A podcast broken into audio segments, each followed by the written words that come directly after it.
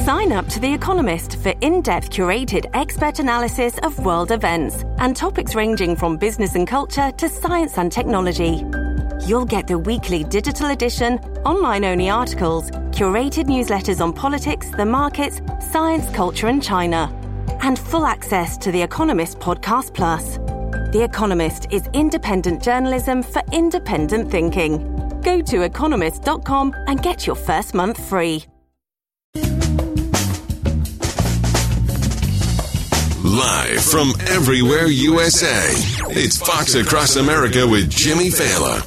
Oh, yes, it sure is. And we are coming to you live from the greatest country in the world, broadcasting from the tippy top of the world-famous Fox News headquarters in New York City. It is Fox Across America with Jimmy Fallon, a man who is not offering to work with the D O J. Donald Trump reaching out to the F B I this morning in an effort to, quote, lower the temperature after the highly politicized raid on Mar-a-Lago turned the country on its head. We have people in Washington that don't know what they're doing. And we talk about lowering the temperature, by the way, because a new report out by C B S blames the epidemic of childhood obesity on climate change. This is total crap. We will discuss with comedian Dave Landau, who is a dad in his own right, and we will get into the Inflation Reduction Act with North Carolina Representative Greg Murphy, who is pushing back on claims that the expanded I R S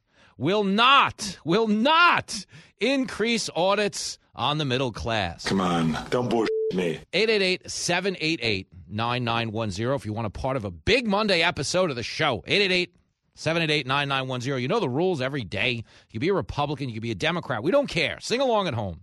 Just don't be a...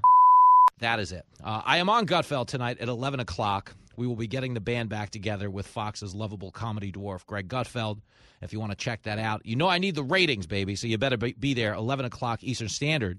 And uh, today is, of course, the beginning of a very big week that ends with myself out in the Encore in the Lake of the Ozarks in Missouri. Shout out to all of our K R M S listeners who will be partying with the Fellas Friday night. We're going to be at the Encore.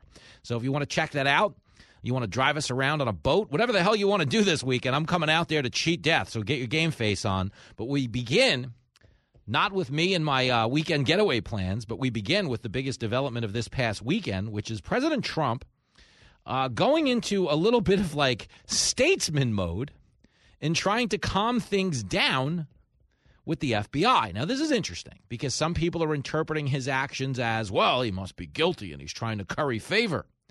But at the same time, he might also have come to the same realization the rest of us did weeks, months, and even years ago, that the temperature that the climate created in this country by the people that are out to get him have really put us in a bad spot. Okay, understand that I am not on the air giving you a free pass on any of Donald Trump's indiscretions. I'll be the first guy to admit he is not throwing a perfect game out there by any stretch. You ought to be ashamed of yourself. Secretary. No, I mean, it's just true. I don't tell you the guy's, you know, got perfect command of his fastball and he never says anything offensive or he, you know, never makes things more difficult for himself or commits an unforced error. I never get on the air and run the Donald Trump Radio Defense Fund. I'm honest. I think his policies are great for the country. I think his character will always subject him to a lot of criticism because he's not a traditional politician. You know, when he speaks, he's not filtering the words through a, a focus group of forty-two other strategists who are making sure everything comes out of his mouth sounds fine and dandy. Okay? He is not what they're trying to make Joe Biden. You know, putting him on a teleprompter and making every single word measured, okay, which, of course, doesn't work because in the end, Biden wanders off the teleprompter. If you have a problem figuring out whether you're for me or Trump, then you ain't black. Stuff like that happens. But the point is, when it comes to Trump, I think he knows what everybody else knows to be true, and that there's a lot of hysteria in the country right now because the Democrats basically have taken their obsession with bringing down Donald Trump, and they've turned it into the Spider-Man franchise. You know, you're always getting a new Spider-Man every few years. You told me Maguire, you get Andrew Garfield. You know, some, there's always a new guy, Tom Holland, comes along. That's bringing down Trump. First, Robert Mueller was Spider-Man. Oh, it's Mueller guy. He's going to take him down. Wrong. That didn't work out. So then they, Michael Avenatti's here. He's playing Spider-Man now. He's got the dirt on Trump. He's going to take him down. Wrong. All right. Well, Michael Cohen, Trump's lawyer, is defected. He's got the goods. He'll be on scene. He's going to take him down. Wrong. All right. Well, we've got Adam Schiff is here for impeachment one. And when this comes and goes, he is going to take him down. Wrong. All right. Well, that didn't work. But Jamie Raskin, he is the lead impeachment manager for impeachment two. And Trump is out of here. Wrong. All right. Well, that didn't work. So now we're on to Merrick Garland. Okay, is the latest Spider-Man. And when that comes and goes and it doesn't take down Trump, we're going to get the all-woke female reboot starring Letitia James, the New York State Attorney General. Okay, that's where this is heading. They will never stop trying to take him down. A lot of people who are objective observers who have caught on to this really are at their wits' end, and that trust in the F B I is at an all-time low. We are hearing things like increased threat levels and people, you know, vowing not to take this anymore. They feel like they're witnessing a political persecution.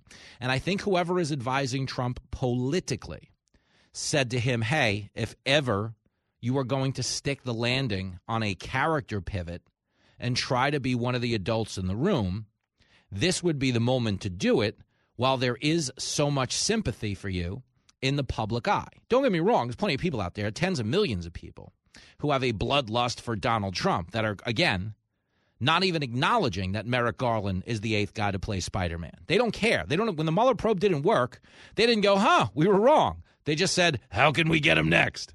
And when Avenatti went to jail, how can we get him next? And when Cohen didn't pan out, how can we get him next? They don't acknowledge this. It's emotional for them. It's denying them the self-awareness that would otherwise tell them they sound crazy. But to sane and rational people, this looks crazy. It looks like a Justice Department hell-bent on bringing down a guy whose biggest crime was running for office and winning as a lifelong political outsider. He's a lousy dad, but he's right. That's really Trump's biggest crime. We didn't have Russian collusion. Didn't go anywhere. Okay, Mac, Michael Avenatti didn't have him breaking some F E C campaign violation law by telling Stormy Daniels to shut up. Okay, Michael Cohen, Trump's, quote, fixer, didn't have volumes and volumes of illegal nefarious deeds Trump had participated in, nor did Ukraine get shook down and denied aid as they alleged in impeachment one, nor was he criminally charged with inciting a riot in impeachment two. Okay, the charges never line up with the deeds, which is why people are so cynical of this F B I raid. We've seen so many examples of them overreaching, of them going big optics. He's a Russian asset controlled by Vladimir Putin. This is like an Austin Powers movie with Doctor Evil in charge of our president. You shut your mouth, you bastard. It looked absurd to rational people, no differently than when the F B I raids Mar-a-Lago. That looks like overkill to rational people, because when it comes down to records acts, we know you can, A, subpoena records, but B, even if you subpoena and the guy doesn't comply, we're not looking at F B I raid situation, okay? An F B I raid is like drug cartel. Someone's life is in danger. There's an imminent, life-changing crime about to be partaken, you know, in we got to get there now. No, this was not that. This was the F B I showing up to a place they had been to twice, once in January, again in June. In June, the Trump attorneys cooperated. They said, hey, you're going to need to padlock the door that has the classified information. They said, fine, but signed an affidavit stating that there was, in fact, no classified information at Mar-a-Lago. Now, if it turns out that these lawyers misrepresented the situation, here's another news flash that isn't going to sit well with the Get Trump crowd. But if it's the lawyers who committed the criminal infraction, then Trump isn't even in any j- legal jeopardy. His lawyers are. Oh, wow. Which is why I say when the Merrick Garland thing tanks, that's what we're going to be down to. New York Attorney General Letitia James going after Trump's taxes. Get him, girl. Come on. With not even a hint of irony at how many times we've watched these Spider-Mans play out. So many have come and gone. So to Trump's credit, I do think he recognizes, I do think his strategists recognize the country really is actually in a bad place. Like if you care If you're a billionaire, if you actually have been president, you're married to a supermodel, you're living a life of spectacular prosperity, I do believe pe- people of his age in his position do feel a debt of gratitude to the country that made their incredible lives possible. Yes, he runs for president for ego. He wants to run again for ego. And yeah, there's a part of him that wants to help the country. But I do think this pivot is based largely in part to the fact that people all over the country really are on edge.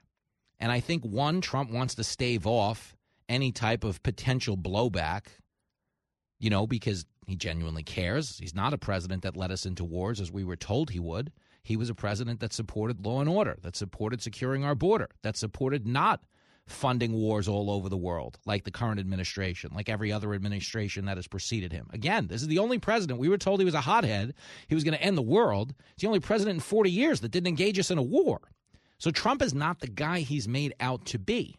Now, I do think, yes, he is politically calculating, and that part of the reason he's reaching out to the F B I, I'm going to read you the statement, is he does know what a lot of us believe, which is that they're trying to provoke some type of pushback from the right, because that'll give the F B I the moral high ground, much the way they had after January sixth, and they'll use it as a justification for cracking down on every single right-wing institution and making a strong case that you should never vote Republican again. He knows what he's talking about. No, they're going to get us all killed. Look how they freaked out after we faked a Russia hoax, then tried to railroad him out on some stripper story. Remember Trump? He was shacking up with a porn star. Hubba, hubba. Okay, but we're going to take him down for that.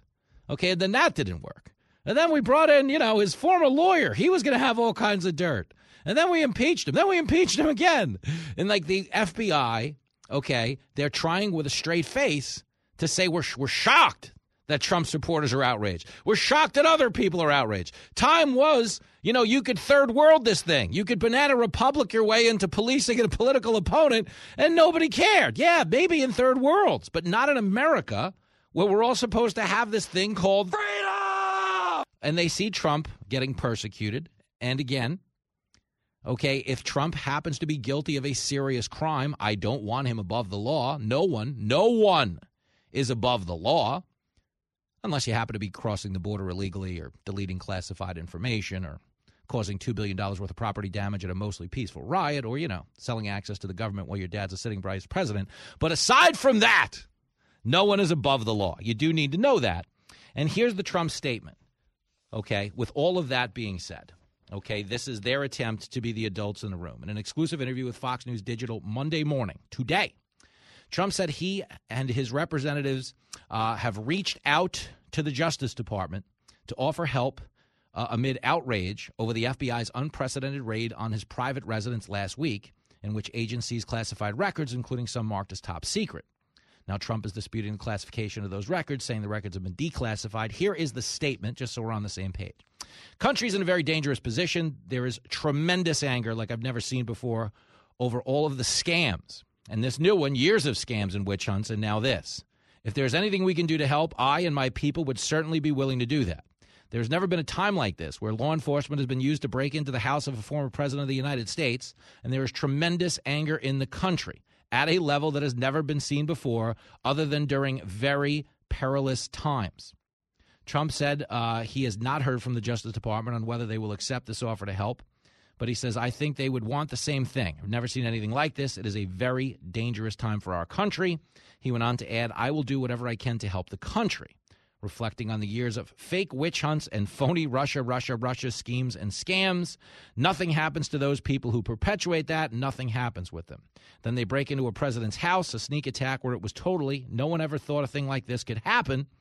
Uh, but they break in and take whatever they want, Trump says, of the F B I agents, and they told his team on the Mar-a-Lago premises to turn off the camera, and no one can go through the rooms. They could take anything they want, put anything they want in, Trump said of the agents. My people were asked to stand outside. Trump went on to suggest that the F B I could have planted anything they wanted during the raid. People are so angry at what is taking place. Whatever we can do to help, because the temperature has to be brought down in this country. If it isn't, terrible things are going to happen. He added, the people of this country are not going to stand for another scam. Now, everybody on the left, is just going to focus on that last sentence. Trump said, leave me alone or bad things are going to happen. He's calling people to violence. The media is a bunch of losers. They really are. But I do think in this moment, he's trying to be an adult in the room. One, because it is politically self-serving. But two, he knows what's going on, man. We're living in a country with a two-tiered justice system. Okay, Hunter Biden, with his actual business partners on record saying, yes, he was selling access to the government. Yes, his father was getting a ten percent kickback. Are you the big man, Joe? Okay, we have that corroborated evidence. We have our own director of national intelligence corroborating that Hunter Biden's laptop was true. That happened before the election. The fact that he's still flying around on Air Force One, if you remember, Hunter just flew down to South Carolina with Joe Biden four days ago. I don't remember that ever happening. But it did, and Hunter Biden is free. Hillary Clinton, okay, who deleted classified emails under a subpoena, okay, bleach bit her server, smashed cell phones with a hammer, okay, that looks very evasive if we're going to be honest, but did anything happen to Hillary? The answer would be no. And I'm not even saying she should go to jail just because, but if you're going to serve a warrant on one guy, you should act at least a little interested in prosecuting the other guys, or people are going to feel like they're living in a two-tier justice system, and that's just not sustainable. Okay, and not only do I know that, but apparently the Trump camp does too. And I'm out here in the real world, and I know what's right or wrong or bullshit. Jimmy Fallon. He's got great charisma. Yeah. He's always dressed fantastic. He has what I call it. This is Fox Across America with Jimmy Fallon. From the Fox News Podcasts Network. I'm Janice Dean, Fox News senior meteorologist. Be sure to subscribe to the Janice Dean Podcast at fox news podcast dot com or wherever you listen to your podcasts. And don't forget to spread the sunshine.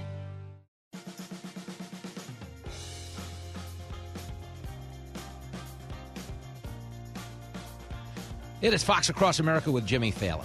So I'm going to play you a quick clip, really quick, from Joe Scarborough's show. No, God! No, God, please, no! No! No! So Morning Joe is trying to make the point that the F B I is being objective and fair and on the level. So he brings out Peter Strzok to make the case. That's stupid! Use your common sense. Peter Strzok, who was banging Lisa Page, texting each other rampantly about, you know, smelling the Walmart and being an insurance policy against a Trump election and trashing the guy at every turn, ultimately thrown off the Mueller probe because of his lack of objectivity. Morning Joe, this is who he brings on to defend the F B I. Clip fourteen. You know, what's funny is I think back the year and a half that I spent with the team looking at Hillary Clinton's use of a private email server.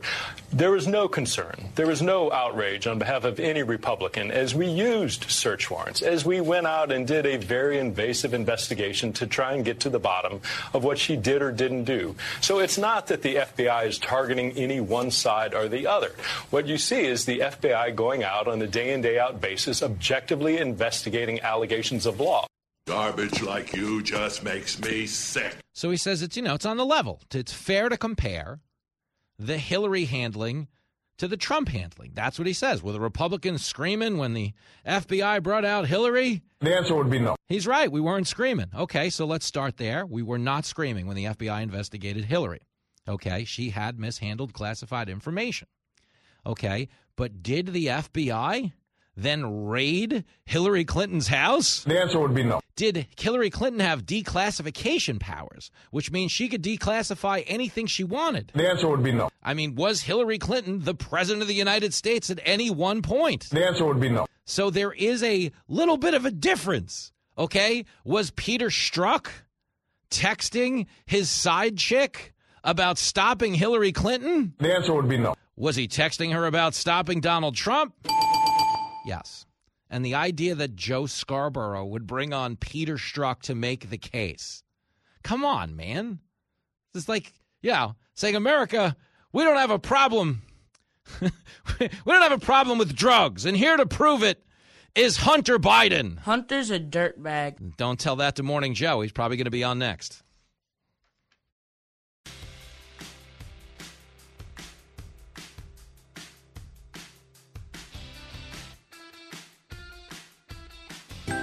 Introducing Barbie's Inflation Dream House, the toy that costs more every time you play with it. Huh?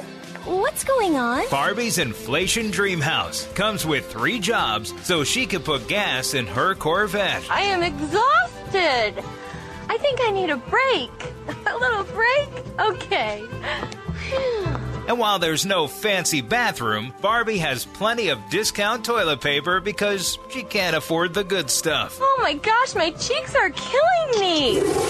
Barbie's Inflation Dream House. On sale now, so Barbie can move into a more affordable place. Bye-bye. Bye-bye. Bye-bye. Bye-bye now. Bye. Bye-bye. It is Fox Across America with Jimmy Fallon, and yes, inflation out of control. Over the weekend, if you saw the reporting on food prices, they've basically gone through the roof. Thanks, big government weenuses. Uh, we're in a tough spot here, and I bring this up really quickly. We're going to continue to update the Trump Mar-a-Lago raid. Uh, there is no developing information uh, in addition to what we've already played you about Trump trying to cooperate with the D O J. Uh, but the White House, the White House itself, called onto the carpet yesterday on the Sunday shows. Karine Jean-Pierre was made to answer for the fact that the Inflation Reduction Bill does not reduce inflation. Not even a little. Okay, here is Jonathan Karl, and this is significant. Jonathan Karl's over on A B C, and he asks her if this is Orwellian in nature and that they took a bill that will probably jack up inflation, if anything. The C B O scored it and said it has no net negative effect on inflation whatsoever. The White House wants you to believe that, you know, well, with climate equity will come lower inflation down the road. Sell crazy someplace else. We're all stocked up here. So, and this is something we were all saying like three weeks ago. We're like, hey, the Inflation Reduction Act is just the Build Back Better agenda under a different name. All they did was they took inflation, which is the number one political issue in our country, and they aligned their agenda to the inflationary issue. That's not right. But it worked. It got the bill passed because everybody was like, yeah, I mean, I want to fight inflation. It's the number one political issue. So we should probably go out and do this Inflation Reduction Act. The only problem is, again, inflation continues to soar. Your overall food prices are up thirty percent. thirty percent year over year. That's bad news. You know, if you're actually trying to feed a family. It's good news for me because I'm trying to stop eating. I've got Fox's paid a guy to stop me from eating so I don't look so fat on T V. Put that cookie down now! Oh, look who just walked in. But the point is, if you are actually trying to support a family and get by, the Inflation Reduction Act not only doesn't increase, increase reduce anyway, I'll say it in English, not only does it not reduce inflation, but it's going to cost you more in the form of all of these crazy I R S audits. Okay, but let's start here with Jonathan Karl at least pushing back, clip twenty-two. Congressional Budget Act uh, office, which is nonpartisan, said that there would be a negligible impact on inflation this year and barely impact inflation at all uh, next year. I mean, isn't it almost Orwellian? How can you call it Inflation Reduction no. Act when the nonpartisan experts say it's not going to? So I appreciate that. I appreciate the question. We've actually addressed this, this, the C B O. It was the top line number. Here's the thing. We have one hundred twenty-six economists, both, in the, both Republicans, yeah. both Democrats, who have said it's going to fight inflation. We have five former uh, Secretary so uh, Secretary of Treasury. The of, well, of there's C B S. More to it. It's just it, it was the way that Republicans did that was so that it could make an argument that is false. You ought to be ashamed of yourself. Yo, the C B O, the nonpartisan C B O, said it will drive up inflation in the short term, will not reduce inflation at all in the long term. Karine Jean-Pierre, you suck. Okay, understand. It will drive it up short term. It will not, it will not reduce it in the long term. That's the C B O. You know who else scored the bill? The Joint Congressional Committee. The Joint Congressional Committee means Republicans and Democrats. It's not joint like they're smoking a joint in the back of a Volkswagen bus and like, dude, what do you think of inflation? No! This is the Joint Congressional Committee that determined that this bill will, number one, not curb inflation, but number two, will cause the middle class to pay twenty billion dollars worth of audit money. Just hold on to your pocketbook. They just put a lien on your money, your savings, and your retirement. Understand, that is the end result of the Inflation Reduction Act, is they just funded a bunch of pie-in-the-sky climate policies that nobody would have voted for on their own by passing taxes on to you. Please give us money. That's the Inflation Reduction Act in a nutshell. We want climate change. No one's going to vote for a climate change bill in the middle of an economy bordering on a recession. So, uh, oh, I don't know, maybe we'll hire eighty-seven thousand new I R S agents. Please give us money. That's where we're at. Okay, and they keep saying again and again and again, oh, it's not eighty-seven thousand I R S agents, because some of these agents are retiring. So technically the eighty-seven thousand, some of them are going to replace outgoing agents. But the fact remains the same. Pay up, suckers. You're going to pay more. Okay, this comes at a time when Joe Biden assured us last week that there was no inflation in the month of July. He claimed it was zero. This is clip twenty-six. Today we received news that our economy had zero percent inflation in the month of July. Zero percent. Here's what that means. Well, the price of some lying. things go up, went up last month. The price of other things went down by the same amount. The result, zero inflation last month. But people are still hurting. But zero inflation last month. This guy will say anything. Yeah, you don't want to know what inflation was last night, last month? It was eight point five percent. Correctamundo. eight point five percent for the month, which was eight points higher year over year. So when Joe Biden says, oh, there's no inflation last month, what he's really saying is I'm lying my ass off. I agree with that. We're living in the death of shame. Okay, and understand, this expansion of the I R S is not there to target the rich.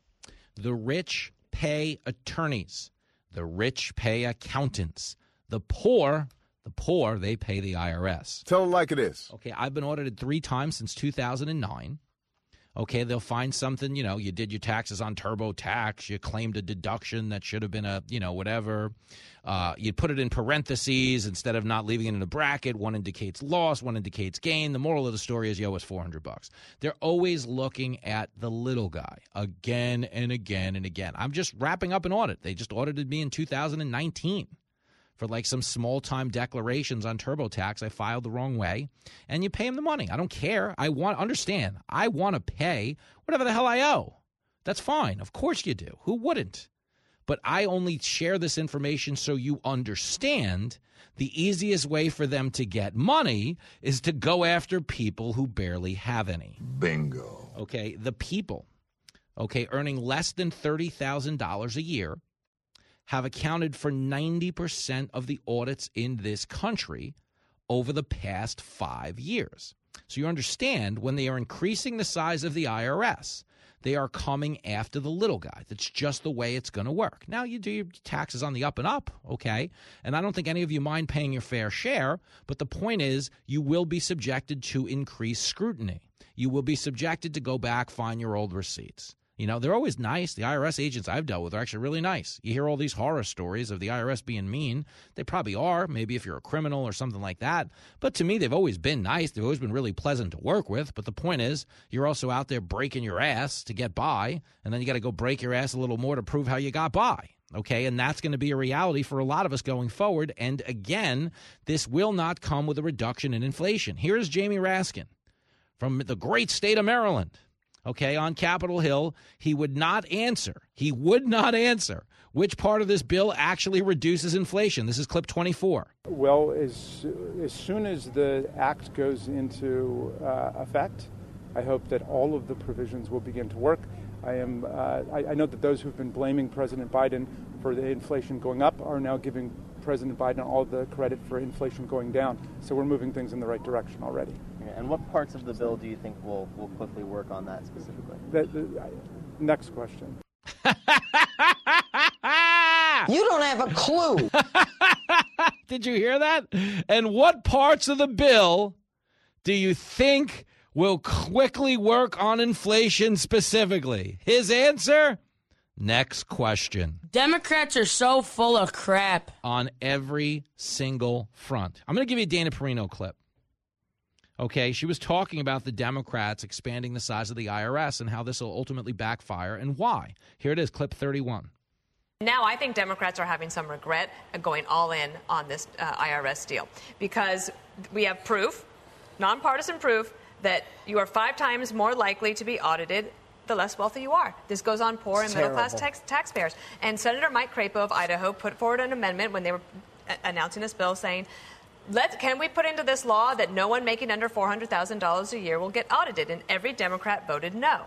Why would they want to vote no? Well, because in order to pay for the Inflation Reduction Act, they had to find the money somewhere. Where's the money going to come from? It's going to come from you, and it's going to come from these audits. And that's why they had to do this. They'll be coming back for more pretty soon. But basically, they're trying to audit the poor to buy the rich electric so vehicles.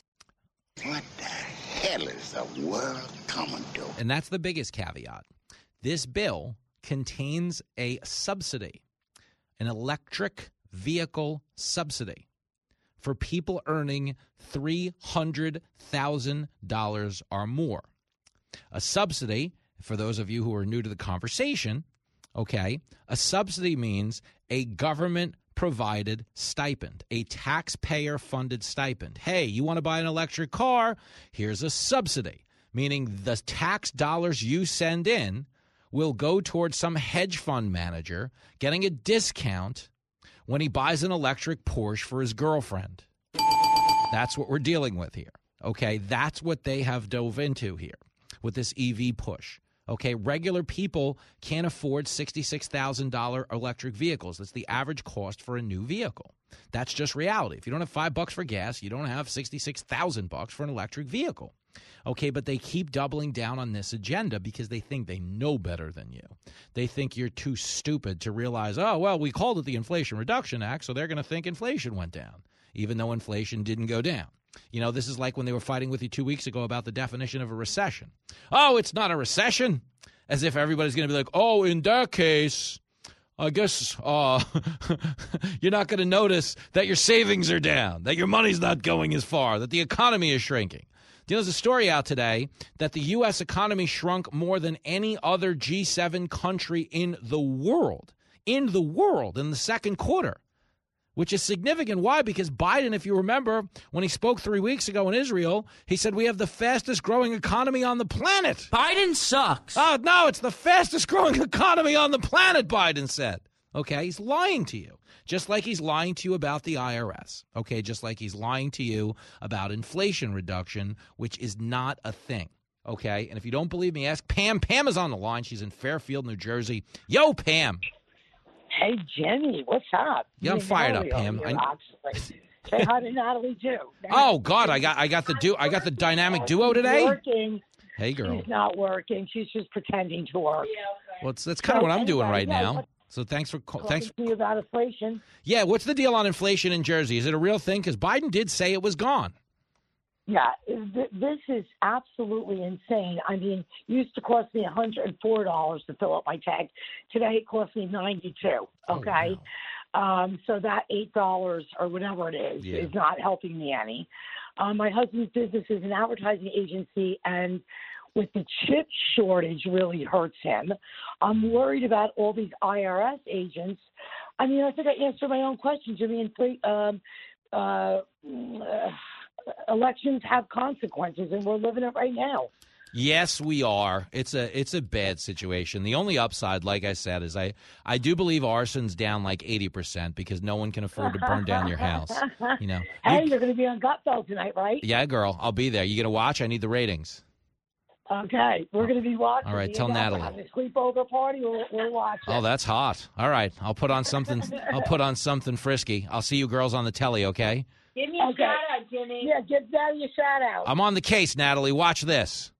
See you tonight. There they go. Now I'm giving shout outs. It's a mess over here, but I always say it's our show. Like, you guys have the high security clearance anywhere. anywhere uh, in this industry, and that you're always allowed to ride along with me and ask anything you want, and I'll tell you anything you want, uh, because this is our little movement, the movement being based on the fact that we all care. We're the regular people who just want a fair fight. I wanted to play you this really quick. So this is Ed Markey, okay, this jackass telling you up in Massachusetts, why pay for expensive gas when you can buy an electric car? This is clip twenty-nine. We are going to uh, ultimately say to the American people, there's no reason why you have to pay four or five dollars a gallon for gasoline when you can have an all-electric vehicle that averages seventy-five cents uh, for your payment. uh, for your all-electric vehicle to be able to move you anywhere you want uh, in our state or in our country. Well, that's the dumbest thing I ever heard of. Get out of here and take your mother with you. Think about that. Well, oh, don't have to worry about the price of gas if you just go buy an electric car, you see. Money won't be the issue if you buy an electric car. Not even close. Dude, again, if you don't have, I paid five seventy-nine for gas uh, in Levittown yesterday, five seventy-nine. What the hell did you just say? But that's not what I'm saying. What I'm saying is if you don't have four seventy-nine for gas, which is two dollars higher than it was a year ago, if you don't have three seventy-nine for gas, which was a dollar higher than it was a year ago, then you don't have sixty-six thousand dollars for an electric car. Help, I need some money. Help, prices aren't funny. Help, you know inflation sucks. Help. One gas was cheaper, so much cheaper than today. I never needed anybody's help so I could pay. But now these days are gone and Biden's latest poll. Prices climb every time that I go to the store. Help me if you can bring gas costs down, 'cause the guy inside the White House is a clown. Help me run these bozos out of town. Won't you please, please help me? You're hanging out with Jimmy Fallon on Fox Across America.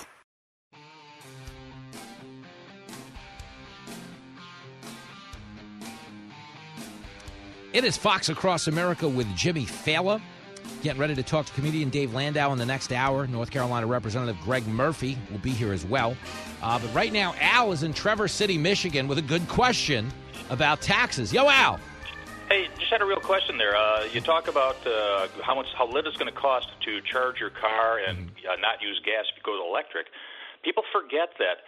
The roads are paid for by the gas, by the taxes they put on gasoline. Yep. And once you start using electricity, those taxes are going to start moving over to uh, electricity, from gas to electric. Yep. And at that time, it's not going to cost uh, three cents to drive a mile in your Tesla. It's going to cost thirty cents to drive a mile in your Tesla, which is it significant. Actually goes up crazy. Yeah, which is very which much is, so. Which is significant. And understand, if they don't increase the amount of pumps in this country, charging stations, you're not going to be driving your Tesla anyway.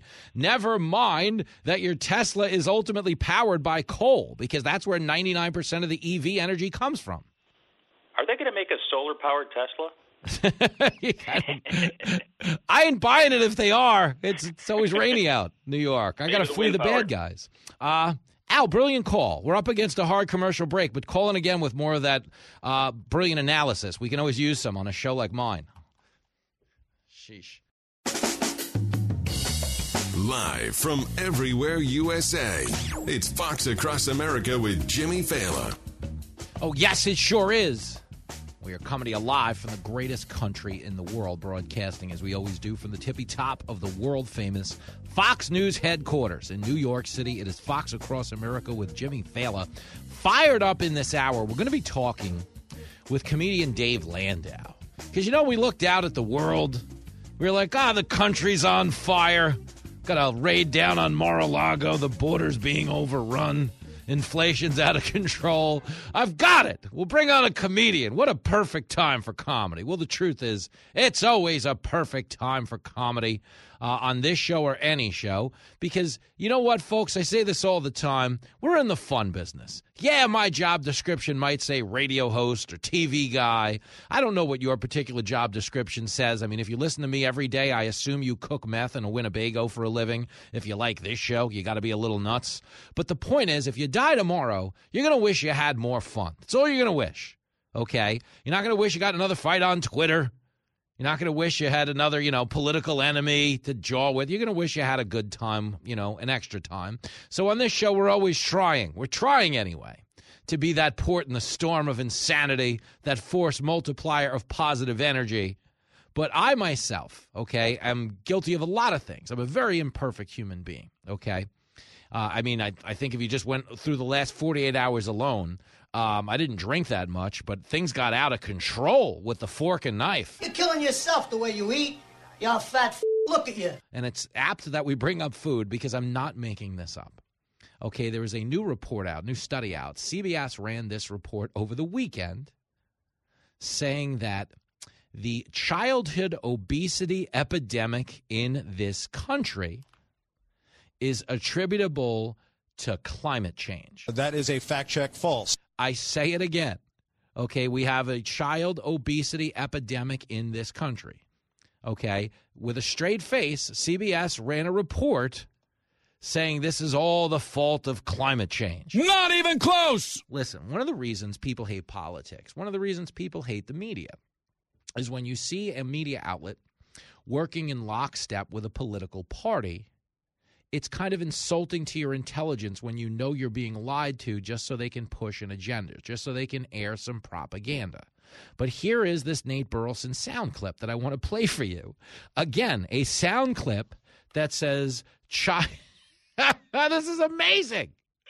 Climate change is causing kids to become fat. This is total crap. Not even a two-year-old Lincoln Fail is buying it. But here you go, Nate Burleson. Go ahead and sell it. This is clip thirty-two. A new study showing how climate change, specifically higher temperatures, is making our children uh, more inactive and more obese. The study published in journal Temperature found today's children are thirty percent less aerobically fit than their parents were at their age. Fewer children are reaching the World Health Organization's recommendation of sixty minutes of exercise a day. Now, listen, it has been a lot hotter, hotter, and the weather has been crazy. But I think it also has to do with technology, you know? Yeah. It's, it, it's one thing not to go outside, but these kids don't go outside because they can stay inside, yeah. be on their phones, play video games, and be social without having to go outside and be social. What in the wide, wide world of sports is going on here? Now, I do want to give him credit for at least acknowledging the role electronics are playing in kids not going outside. But anybody who tells you with a straight face that climate change has anything to do with any of this is a complete idiot. That is correct. I mean, just a shameless buffoon. That's true. That is true. To get out there and say, no, you don't understand. It's hot out, so kids aren't going outside. Yo, I'm sorry, but did we not go outside as little kids when it got hot out? No, we were out every day. There's a couple of things behind this. Okay, and I'm going to give all of them, as well as a silver lining, because, yes, we are thirty percent chubbier than we were uh, in the previous generation. Now, there is an upside to that, okay? Kidnappings are down eighty-nine percent because you just can't get these chubby kids into the car fast enough. It's a lot harder. You know, it's a crime of speed.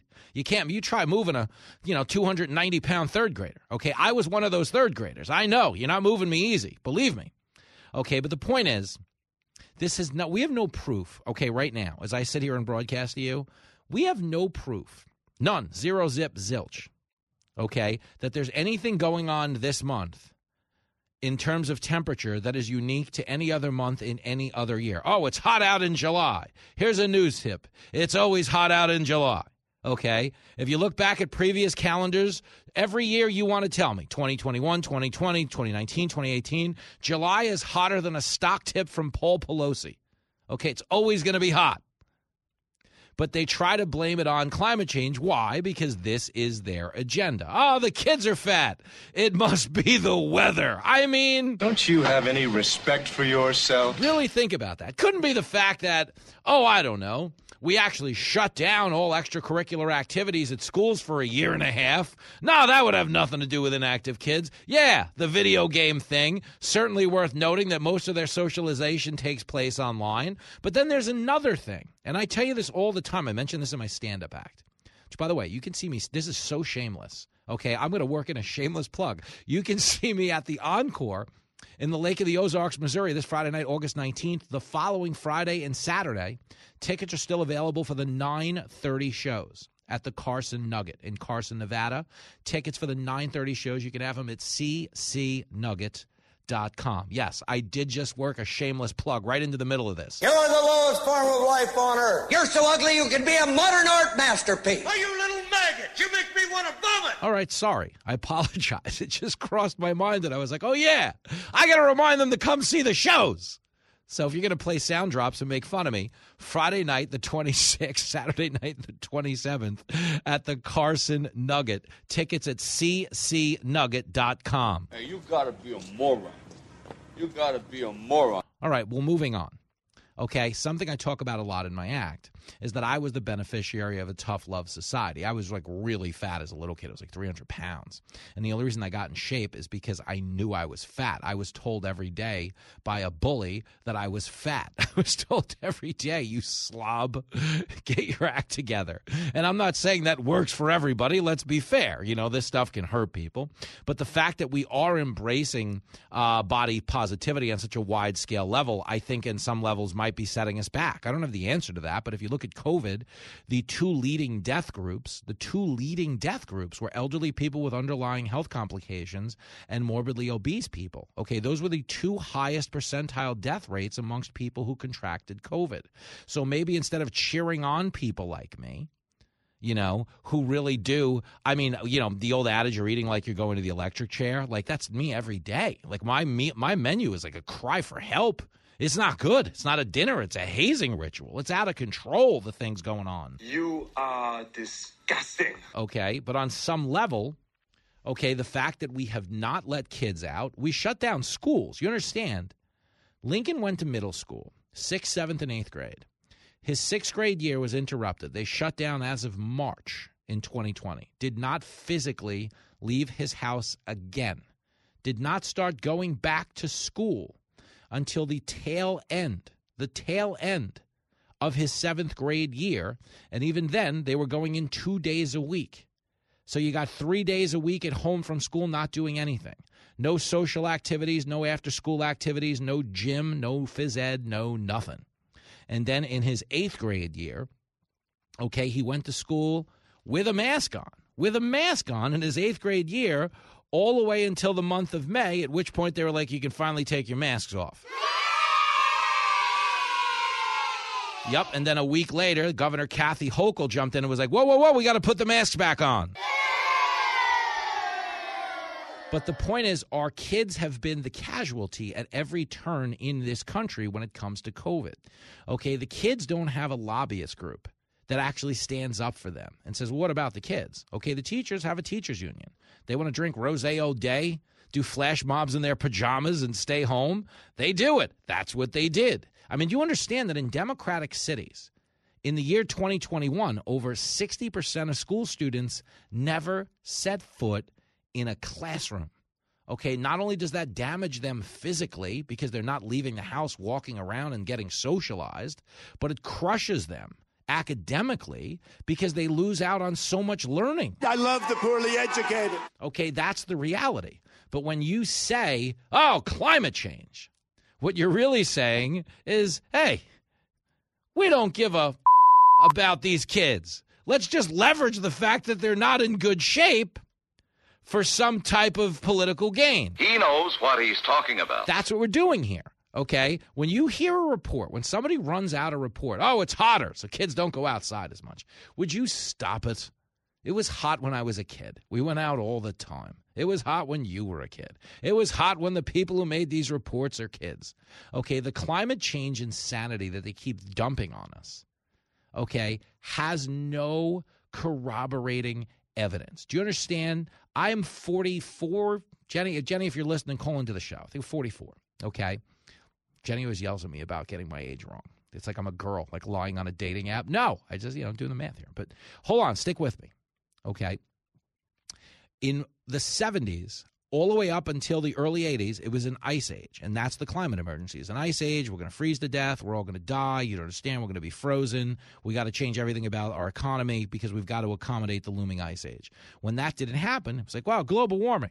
Global warming. We're all going to melt. It's so hot. We're going to melt. And we went through twenty years. twenty years. Global warming. You don't understand. It's so bad. Please give us money. Which is what they said during the ice age. We got an ice age. We're all going to freeze to death. Please give us money. No, you don't understand. Now it's hot out. Please give us money. And then what happened when the global warming didn't hit its ten-year targets of warming and the temperature actually cooled? What did they say? Climate change. Please give us money. That's the one common denominator is give us money. And when they start telling you what? Oh, your kids got fat because of climate change. Please give us money. That's what they want. So give us money. Give us money. We'll adjust the carbon rates and your kids won't have, you know, any obesity problem anymore. It'll be cool enough that they can go outside. Yeah, you want to know when it'll be cool enough? It'll be cool enough in September. I think he's got a point. It'll be cool enough in October. I think he's got a point. And November and December and January and February, like it always is. Okay, this idea that everybody is such a prisoner of the moment now in our political environment, and you can really convince people that it's unprecedented, that it's hot out in July. You don't understand. It was hotter in London this year than it's ever been on a July eighth. That's great. We set temperature records hot and cold all the time. For instance, in June, we had the coldest June on record.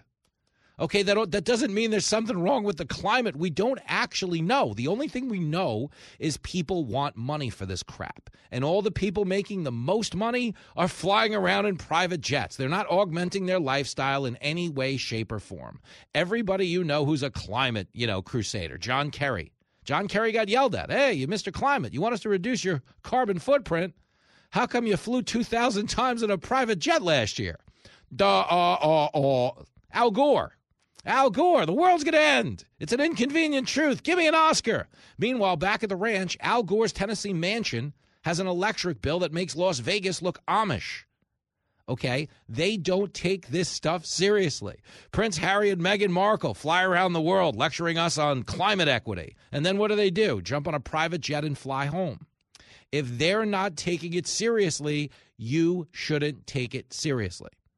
Okay, and that's the frustration. And again, you could show me some kind of wild data that said, no, no, you understand. We really have screwed up the planet. We got to do something. Fine. Great. Okay. I'm here to help. I don't want to be part of the problem. But when you tell me, like they did with the southern border, oh, no, the root causes of climate change. No, that's climate change is the root causes of illegal immigration. That's what Kamala Harris told us. Kamala's awful with her weird laugh. Ha ha! Said, you guys don't realize it, but these people are walking a thousand miles. And it's not because of drug cartel violence, not because of food insecurity. It's not because of corrupt government. No, no. It's because the weather in fifty years is going to be really bad, so they're getting out of here now. Sell crazy someplace else. We're all stocked up here. I mean, seriously. But that's what we're dealing with. And when they start telling you that, oh, oh the reason kids are fat is climate change. Come on, man. Like, we're living in the death of shame, where people will get out there and say anything if it helps push their agenda.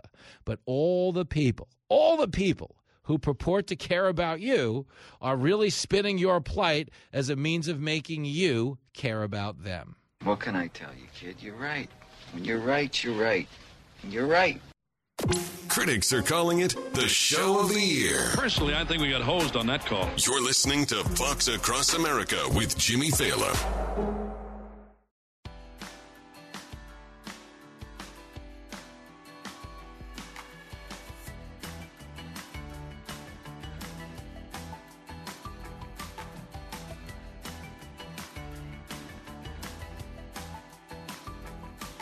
It is Fox Across America with Jimmy Fallon.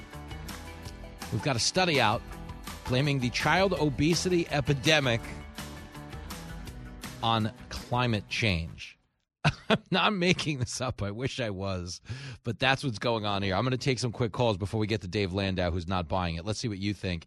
Noah is in Fond du Lac, Wisconsin. Yo, Noah. Noah or Jimmy, how's it going?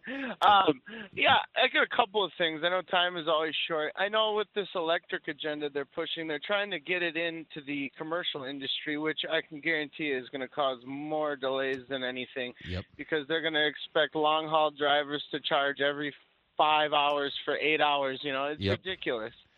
Yeah, you know, and I know it's all in progress, and I know Mister Musk has already made a prototype of that, and they tried running it from Arizona to Texas, and it works short haul, but yeah. that ain't going to solve the problem long haul. No, and they're going to have a bigger problem with that, too, because the government doesn't want to do anything with Elon Musk anymore because he's in favor of free speech. So they want to end his subsidies, and that's going to set back the electric vehicle movement altogether.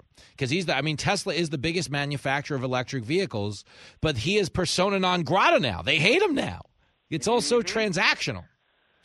Yeah, and, you know, going back to the obesity part, it's funny because it's it's cheaper to eat crap than it is to eat good, and it really affects drivers too. You yep. know? No, that's a, that's another good point. Okay, so it's I a, always try and make sure I stock up before I go out there because I know it's going to be expensive to eat right. Yeah, you ain't kidding, man. I mean, it's always cheaper to get two cheeseburgers at McDonald's than it is to get that organic quinoa, locally sourced, whatever. Never mind that you want to, you know, you want to enjoy your time on this earth. The healthy stuff is only going to bring you so much joy. But uh, expert analysis is always Noah. Let's do it again soon, brother. Uh, Joey is in Tyler, Texas, listening on K T B B. Yo, Joey. Hey, Jimmy, what's up, man? I don't know. I, are you buying this uh, climate change fat kid thing? Is this just a ploy to get us onto their green energy? I just think it's another one of their scams in a long line of scams. But what I wanted to ask you, I mean, mm-hmm. I'm in Texas. It's hot. It's always hot in Texas yeah. in July, August, uh, you know, in, even in the middle of September. But uh, right now uh, we're having a serious issue down here with our power grid. It can't handle the folks who have uh, you know, who have moved here recently, and we're running all of our appliances, our A C, mm-hmm. obviously, uh, charging phones and mm-hmm. laptops, et cetera. Um, Where are we supposed to plug in all these cars? We're having trouble right now just running our air conditioner and plugging in our cell phone. What, what's going to happen when a million people decide to try to plug their car in? Uh, you're going to get more coal plants. You're going to get more fossil fuels. I mean, the end result is Germany.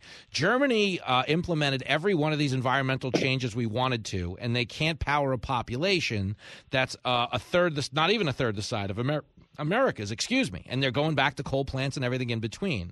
So it'll be a painful lesson. But, Joey, I always like your calls. You can come hang out in the A C up here in New York anytime, okay? All right, come down and see us, Jimmy. It's coming in November. We'll see you soon. Dave Landau joining us next when we come back.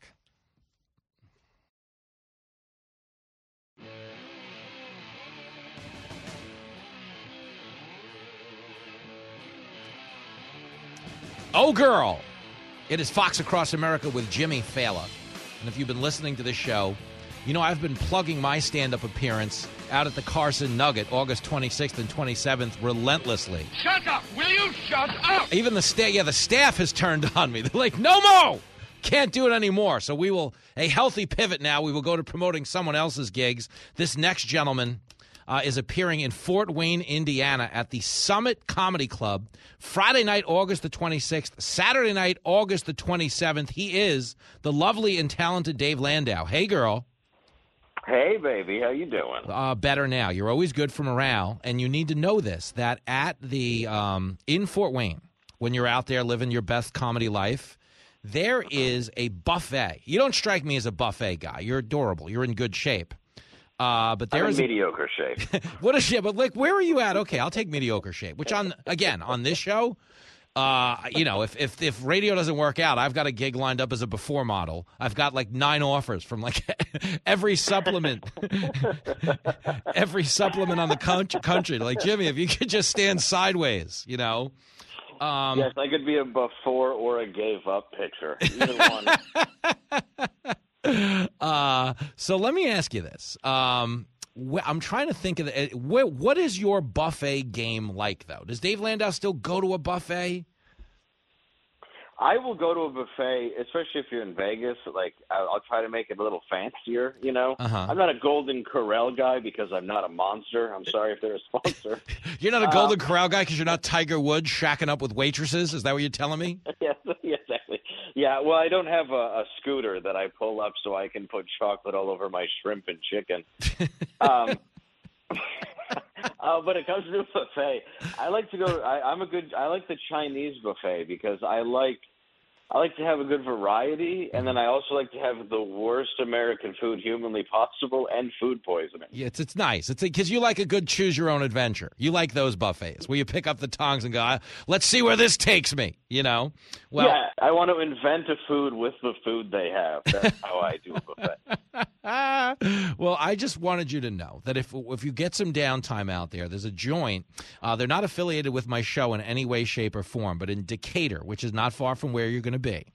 There is a okay. buffet. It's called the Back forty Junction, and it is everything you want a buffet to be. There's a train car, uh, all kinds of indulgent desserts. Really? They actually they, they, they actually have a, a station there where they'll saw off your foot right at the table from all the gout you get from right. eating the pie. It's great. Yeah, just the t- the type two. It's the type two station. now. It's but it's so good. I mean, I haven't, honestly, the only buffets I've been to, like you said, I've been to a lot of Vegas buffets where I've lost everything. And it's either eat food or powder my, my Adam's apple, throw in a blonde wig, and go turn tricks to get gas money back to the airport. Or I yes, take the – we've all been there. Or I take the comp buffet, and sometimes dignity wins out. Or does it? Because I don't know that there's any dignity in two hours at a buffet. Yeah, there's always uh, fun in trying to eat thirty thousand dollars worth of buffet food while crying. While crying. I'll show you. I'm going to get my money back one way or the other. It's so yeah. true. Yeah, and nothing screams self-control like losing everything in Vegas and then a buffet. We're just going to celebrate. We're just going to celebrate the lack of di- of discipline. Um, well, listen, man, another reason I bring up all the pri- the uh, problem eating in the Fallon house, as you know, is the C B S study is blaming the childhood obesity epidemic on climate change. Now, are you buying what they're selling? I, well, I do understand that the sale of graham crackers, Hershey's, uh, and marshmallows have, have gone up due to wildfires. So, yeah. It's so, it's so crazy, man, because like there's this shameless thing going on where any type of suffering is grounds for them to just like leverage an agenda. It's like, you know, when people couldn't afford gas, like, well, gas is five fifty. They're like, buy an electric car. But again, if you don't have five fifty, you don't have sixty grand for an electric car. It's like if your buddy says, I'm so depressed, you know, I've been spent, I can't get a date. Well, you should nail Beyonce. Yeah, that wasn't an option for me, you know? Yeah, have you ever tried way out of your league? Yeah. It sucks. I can't get a date. Well, have you thought about asking out someone way be out of your league? It's right. It's not a real solution is the point. Um, yeah. What are you doing? what, what do you think? Okay, because if we were going to – we're both parents. If I was going to attribute this to a few things, I would say, you know, electronic devices. Obviously, kids do a lot of socialization online now. They don't go out as much. Um, but when right. you were a little kid, like the heat didn't keep you in the house, did it? No, it kept me out of the house. Yeah, because it was hot. You wanted to I, get out. Go ahead. It's, it's, yeah, it's very few. You're on the slip and slide. Mm-hmm. You're running through the sprinkler. This is obviously yep. just the neighborhood I grew up. We weren't in a in-ground pool or anything. We were just yep. in the ghetto versions of it. But, yeah, the running through the sprinkler, the slip and slide where you ripped half your skin off, and then for some reason my dad would put it in front of a pricker bush. It was fun. But those were, but you didn't, I never saw kids falling over from like, oh, it's heat frustration. I can't stand it out here. It's got to be ninety-three. I'm so sweaty. Nobody ever complained. No, nobody cared. You were out, you were playing. No. I, I was a, I was a sprinkler guy as well, and I, I don't mean to pistol whip you with my prosperity, but we did invest in a above ground pool at one point. Uh, yeah, no, that was that was not. I got to tell you, man, every kid wants a pool growing up, unless you're, again, a kid like me who was in his third trimester for most of childhood. So what you saw as recreational swimming, I saw as an opportunity to put on the biggest, baggiest white T-shirt I could and jump over the sides. Yes, there was that. Well, I always knew the rich kid from the poor kids with the pool because yeah. the rich kids had the in-ground pool and, like, you know, the parents would bring out all these snacks. The yeah. mom never worked. Yeah. And then the kid with the above-ground pool, his parents were never home. They had, like, a pet squirrel. That's an engine hanging from a tree in the front yard. Yeah. yeah. Right. We've, we've all been yeah. There. A car made of three different cars, like it's the Bahamas. Dave Landau is on the line, and we're just showing off. We're checking our privilege right now on Fox. Yes, we are. Go see Dave Landau at the Summit Comedy Club. It's Friday, August the twenty-sixth, Saturday the twenty-seventh. That is in Fort Wayne, Indiana, a hop, skip, and a jump, of which you can do none of the three if you go to the Back forty Junction in Decatur. Uh, maybe you can hop, skip, and jump there. You will not be hopping, skipping, nor jumping on the way out. Um, nice. No, I definitely am going, though. I'm not just going to take your advice and not partake in that. No, I'm going to make to. a mess of myself. It's the right, it's the right thing to do. When you're barehanding yeah. pudding and crying, like it's it's liberating. There's something about it. There's something about it. What do you take? Yeah, whenever of- I get, get physical, my doctor already says, why do you even come here? So it's fine. You're clearly not trying, David. Do you, do you want to laugh? This is funny. Okay, so me and our, our son, Lincoln Fela, so, for whatever reason, we don't know what it is. I can take no credit for this. But Lincoln was like me. He was a porker. He just liked to eat. And he was like, uh, he had, at his high point, was a thirteen-year-old that weighed like two fifty. I mean, he was a real number. Wow. But something got him out of bed, and he got into sports and started working out. And it wasn't me. But he literally lost like a legitimate sixty pounds and is like a ripped athlete now. And I bring this Incredible. up, and it's a hell of a metamorphosis. I don't know what he fell in love with at school, or, you know, who rejected him or what. He hasn't, like, copped to it. But there has to be a motivating force, you know.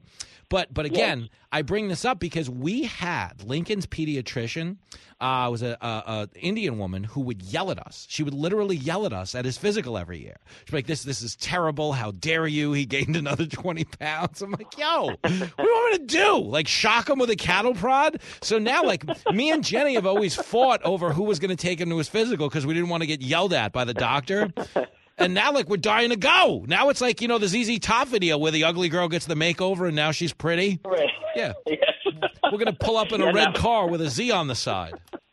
Now you're just rock, paper, scissoring. You're like, you know, let's just both go. Yeah. Let's just both go in and hand this to her. Yeah, I'm going to. Like, gonna, yeah, this, this is all us.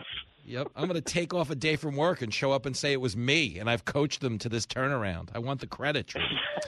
Do you, what do you think? And he's like, what's wrong with you? Yeah. Like, yeah, she's like, well, your kid's fine, but you're an animal. it's, it's so unfair. It's unfair. Um, let's talk about this, though. What what would you say contribute the most to this epidemic? I would say a lot of it is staying home.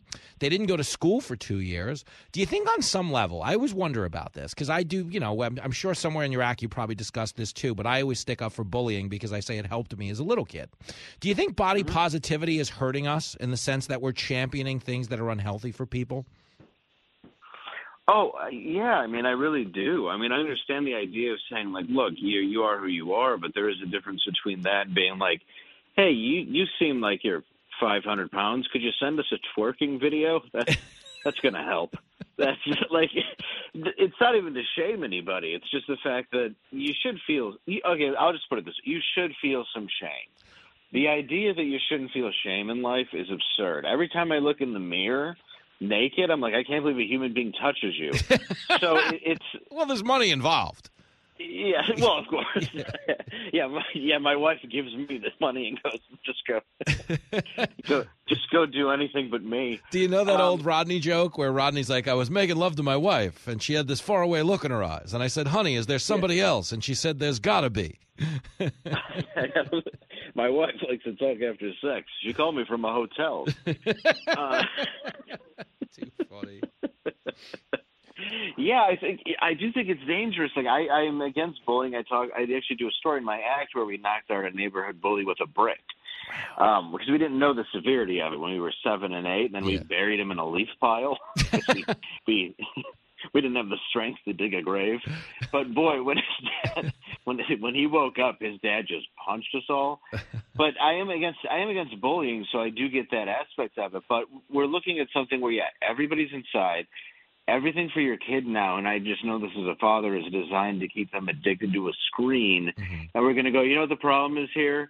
Uh, I think it's a little uh, two degrees hotter somewhere in in uh, Serbia. Yeah, yeah. I'm like, I'm like, dude, there's cheese in the pizza crust. Like, every weapon is trained against us being healthy in this day and age. I wanted a chance. Like, I was fat anyway as a kid, but if you threw these other options at me now where every commercial is some type of fast food, some type of delivery, you have a Seamless app that'll bring food to your house. I mean, we're all going to be like, it's it's it's it's trending towards WALL-E, where no one's just going to leave their house. We're just going to be eating and yelling at each other on social media. Oh, yeah. I was a, yeah, I was a fat kid, too, where it's just I, Nestle Quick, like, look at it. There's, like, freckles floating around in it, and you still drank it and managed to get fat. Cookie Crisp didn't taste anything like cookies. You just believed in the idea of it. I loved Cookie. I have left orgies to eat Cookie Crisp. I mean, it's unbelievable. Well, now they've improved it. But I remember when it first came out, I was like, these are stale. Oh, but it Maybe was... it's just because my mom gave us stale ones because she bought it at, like, Aldi. Well, that's when I knew things were getting rough in our house, is when we were getting knockoff Cookie Crisp. I'm like, dude, they'll pay you to take Cookie Crisp. What are you talking about here? I'm kidding. The only one I've never eaten is the Reese's Cup ones, because I'm like, I don't know. Mind you, I've done every drug you can, and I'm in recovery, but I cannot – I don't think I can look at myself if I eat a bowl of Reese's cereal. I'm, I'm not putting that in my body. Hey, yeah. Pass the syringe. What is that, Reese's cereal? No, I'm not putting that in my body.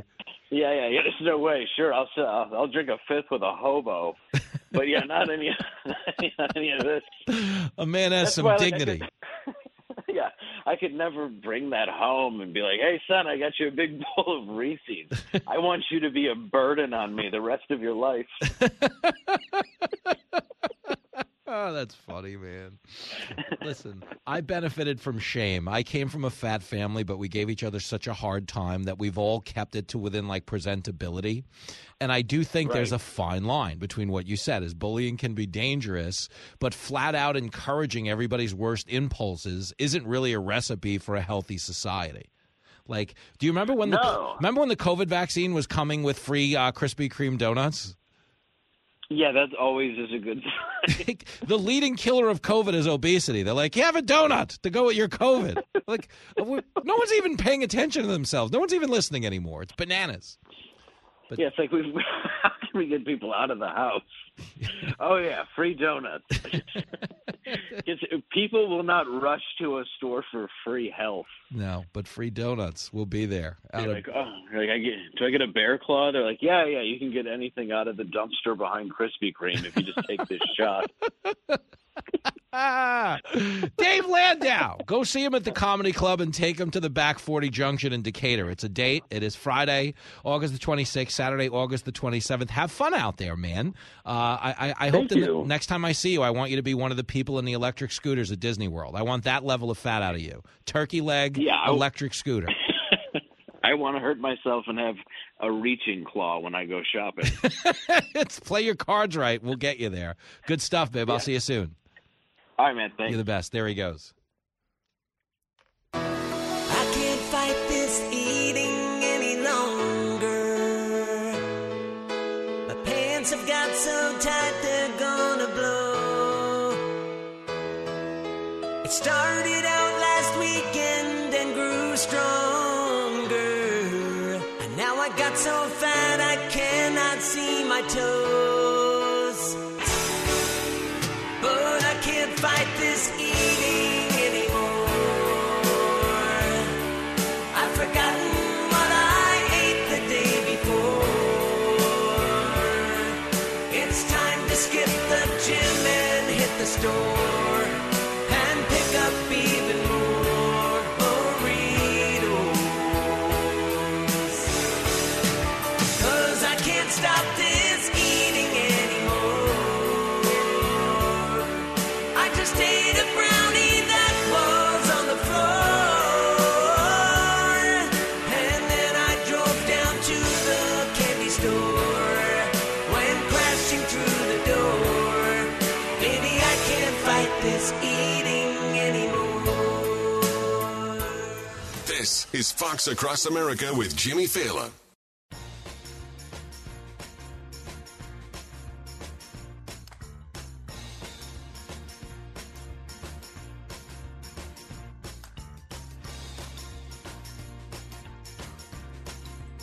It is Fox Across America with Jimmy Fallon. Wouldn't be a day that ends in Y if we didn't get a dumb statement out of Kamala Harris. Listen to this one, man. This is Kamala trying to talk about space. If you like redundancy, this is your Super Bowl. Clip thirty-five. So to maintain our position as the United States of America on this issue, it is critical that we work together to understand where we are, to recognize and have the courage to speak truth about what is obsolete, and then to partner to ensure that we are speaking the same language with the same motivation, inspired by the opportunity of it all, but then doing the work of updating how we have been talking and thinking about our exploration in space. What would you do with a brain if you had one? It really is like a weirdo Mad Lib where she's just like rattling off, you know, we've got to speak the same language and the same motivation, inspired by the opportunity to do what we've been doing because we've got to keep doing what we've been doing every day and updating how we've been talking and thinking. It's bananas, but it's just there's just it's just such a pile of cliches. It really does feel like it's written by predictive text, and it's just speaking. I don't know. But what I do know is if Biden were to leave the stage and go to the Shady Pines retirement home, she really would be your president. And that ain't good, ladies and gentlemen. That is not good. When you're right, you're right. Live from everywhere U S A, it's Fox Across America with Jimmy Fallon. Oh, girl, we are lacing them up over here for a track meet. It's going to be a radio sprint in this hour. North Carolina Representative Greg Murphy was an actual practicing physician out there in the Congress. He is going to be stopping by to weigh in on the fact that the C D C has gone full Florida. While we were all fighting over the raid on Mar-a-Lago and the I R S expansion bill that is going to get you audited. I got a bad feeling about this. Oh, it is. Don't listen to the Democrats. Listen to the Congressional Budget Office. You're going to get audited. They're going to go after the middle class. But while we were fighting over all of that madness, the C D C quietly slipped into the night last Thursday the fact that they were pretty much undoing most of the COVID regime, meaning they were now going for the first time in years, acknowledge the existence of natural immunity, meaning people who have already had COVID will now be treated as if they have some level of protection against the virus, no longer forced to get the vaccine. They were going to ease those social distancing restrictions of six feet of separation. Uh, they were going to relax mask mandates. And why is this significant? Number one, uh, because you get a little bit of freedom back. But number two, this is something we were all saying a year and a half ago, except the difference between now and a year and a half ago is if you would have said a year and a half ago that natural immunity is a thing and should be prioritized as protection against COVID, they would have thrown you off the internet. That would have been the end. You weren't allowed to say that. Okay, we were told by the president that it was a pandemic of the unvaccinated and that if you got COVID and you, excuse me, if you got the vaccine, you wouldn't get COVID. Here's Biden saying it four times. Because you can't build a wall high enough to keep out a, a, a, a vaccine. The vaccine can stop the spread of these diseases. And so everybody talks about freedom and not to have a to have a shot or have a test. Well, guess what? And so how about patriotism? How about making sure that you're vaccinated so you do not spread the disease to anybody else? What about that?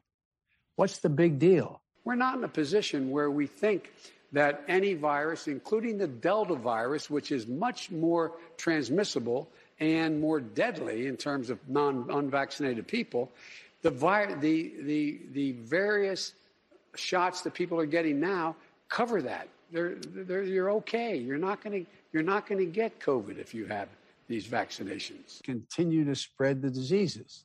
And so we should think of it in a patriotic duty, whether you're whether you're working in a supermarket to make sure you have been vaccinated so you're not spreading anything to anyone else, or you're not likely to get the virus, whatever virus. And Delta still is the worst.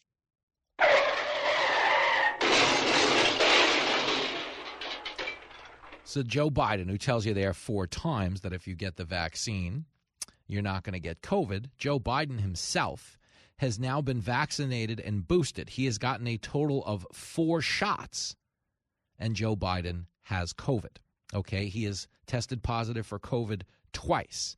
I keep track of this. These are the only two positive developments of his entire presidency, if we're being fair.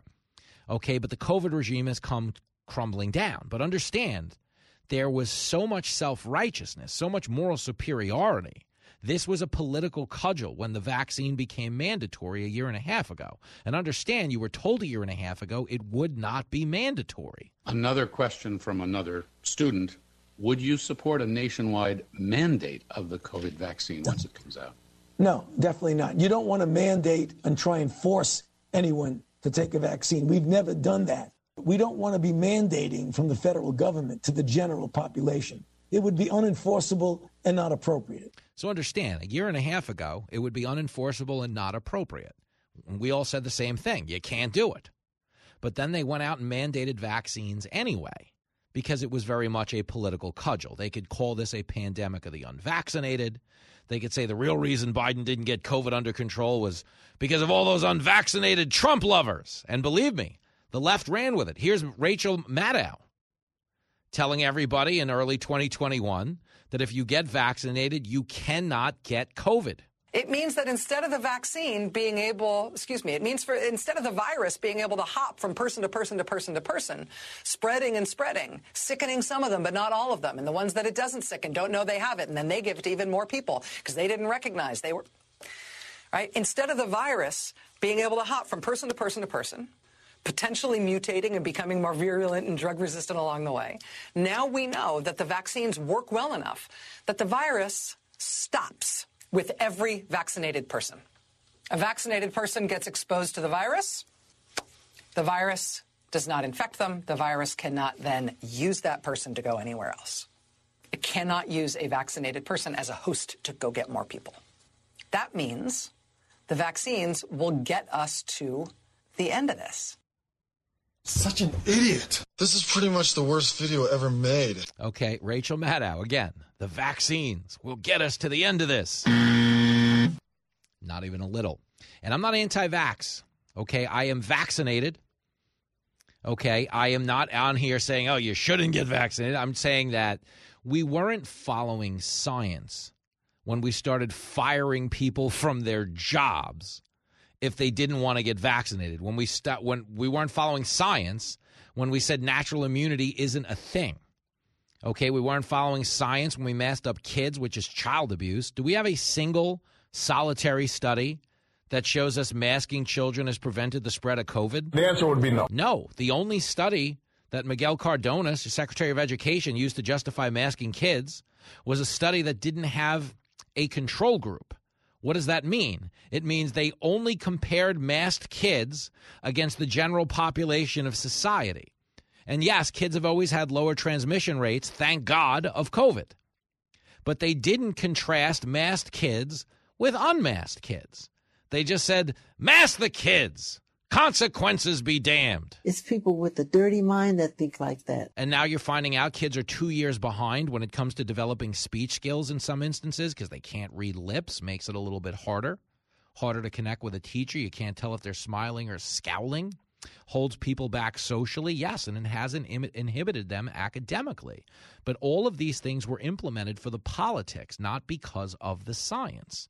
They were never following science. And I only know that because the science didn't change as many times as the directions did. People should not be walking around with masks. Let me just state for the record that masks are not theater. Wearing a mask might make people feel a little bit better. And masks are protective. And we, but it's not providing the perfect protection that people think that it is. There has not been any indication that putting a mask on and wearing a mask for a considerable period of time has any deleterious effects. There are unintended consequences. People keep fiddling with the mask and they keep touching their face. And can you get some schmutz sort of staying inside of, there? Of course. And you do not need to wear a mask indoors if, I... in fact, you've been vaccinated. But good that you're vaccinated, but in a situation where you have people indoors, particularly crowded, you should wear a mask. So even if you are vaccinated, you should wear a mask. That if, in fact, you are vaccinated, fully vaccinated, you are protected, and you do not need to wear a mask outdoors or indoors. When the children go out into the community, you want them to continue to wear masks. You know, if you look at, at, at children outside, particularly when they're with the family, uh, walking down the street, playing a game or what have you, don't have to wear a mask. You are a sad, strange little man. I mean, really. Fauci's just pulling stuff out of his butt. Really seems that way. But oftentimes, like, Fauci got addicted to hair and makeup. He did. He likes, when you get, when you go on T V, I'm on Gutfeld tonight. You can see me on America's Newsroom tomorrow. It's very exciting stuff. But I'm still like a regular guy, you know, just some dude who needs to stop eating, wants to go home and play video games with his kid. But Fauci likes, really likes being on T V. He likes the process, the grandeur of someone comes in and does your hair, a bunch of people do your makeup, and you feel a lot more important than you are. Fauci is addicted to hair and makeup. So he was changing public health initiatives constantly. Like that mask montage I just played you. You got twenty changes, okay? Vaccine mandates. No mandate. Shouldn't have a mandate. All right, we got a mandate. It's all over the map. Okay, indoor masks, outdoor masks.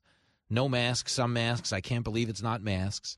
Okay, every time he came out with a new edict, he got more camera time. He likes hair and makeup. That's actually what happened. He, like, he's a little fame whore, um, and that's his thing. Okay, but when it comes to the C D C itself, it just undermined. It undermined all of our faith in public health initiatives because they were wrong so many times. And they never acknowledged the mistakes and said, okay, well, we'll do better. We've got new data now. They just moved on with a new political position. And along the way, the only constant was that your freedoms continued to get trampled. You know, you got to lock down the whole economy. Can't go to school. Can't go to a church. Can't go to a funeral. But if you want to go outside one hundred thousand at a time and protest the police, come on down. Okay, you want to riot in the city for social justice? We got your back. COVID knows. COVID knows you're out there protesting for social justice. You're not going to get sick. But if you go to church or a funeral, that could be a big problem, so don't do it. People lost faith in government institutions, and it wasn't because of anything people did. It was because of what these government institutions did and getting things wrong and pivoting from direction to direction to direction. Government is not the solution to our problem. Government is the problem. But the reason they're now relaxing things like vaccine mandates, like six feet of separation, like testing the asymptomatic. They're no longer going to test you if you're asymptomatic. Okay, kids are allowed to go to school if they have COVID. They don't have to stay home anymore. So they're kind of acknowledging that COVID, thank God, isn't much of a threat to kids, something we knew for two years. But the C D C is only admitting now, that the Democratic Party is only allowing them to admit now. Understand, you would have been kicked off Twitter for saying vaccines don't stop the spread of COVID. You would have been kicked off Twitter for saying natural immunity posed some type of a resistance to the virus. You would have been kicked off Twitter for saying we shouldn't test the asymptomatic. Less than six months ago, all of these things would have got you kicked off Twitter, not to mention fired from your job. But understand that in this moment, the science hasn't changed. The politics have. And this is just one more reason why nobody trusts the C D C.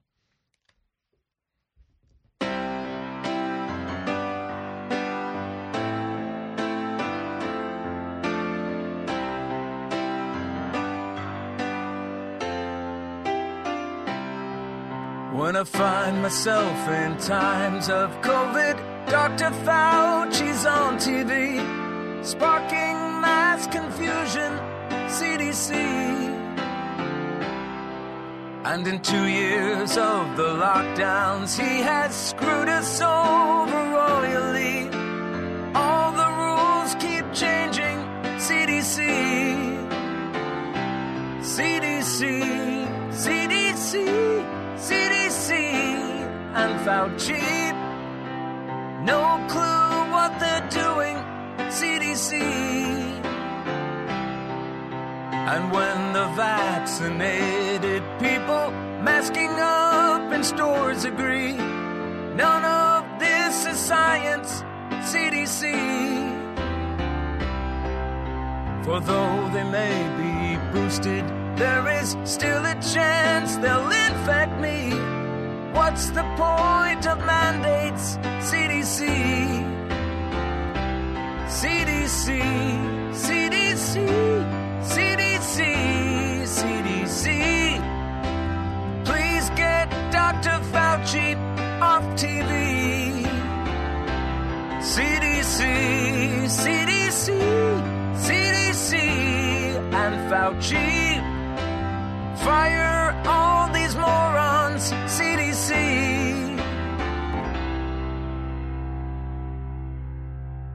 Don't go anywhere. Fox Across America with Jimmy Fallon. We'll be right back.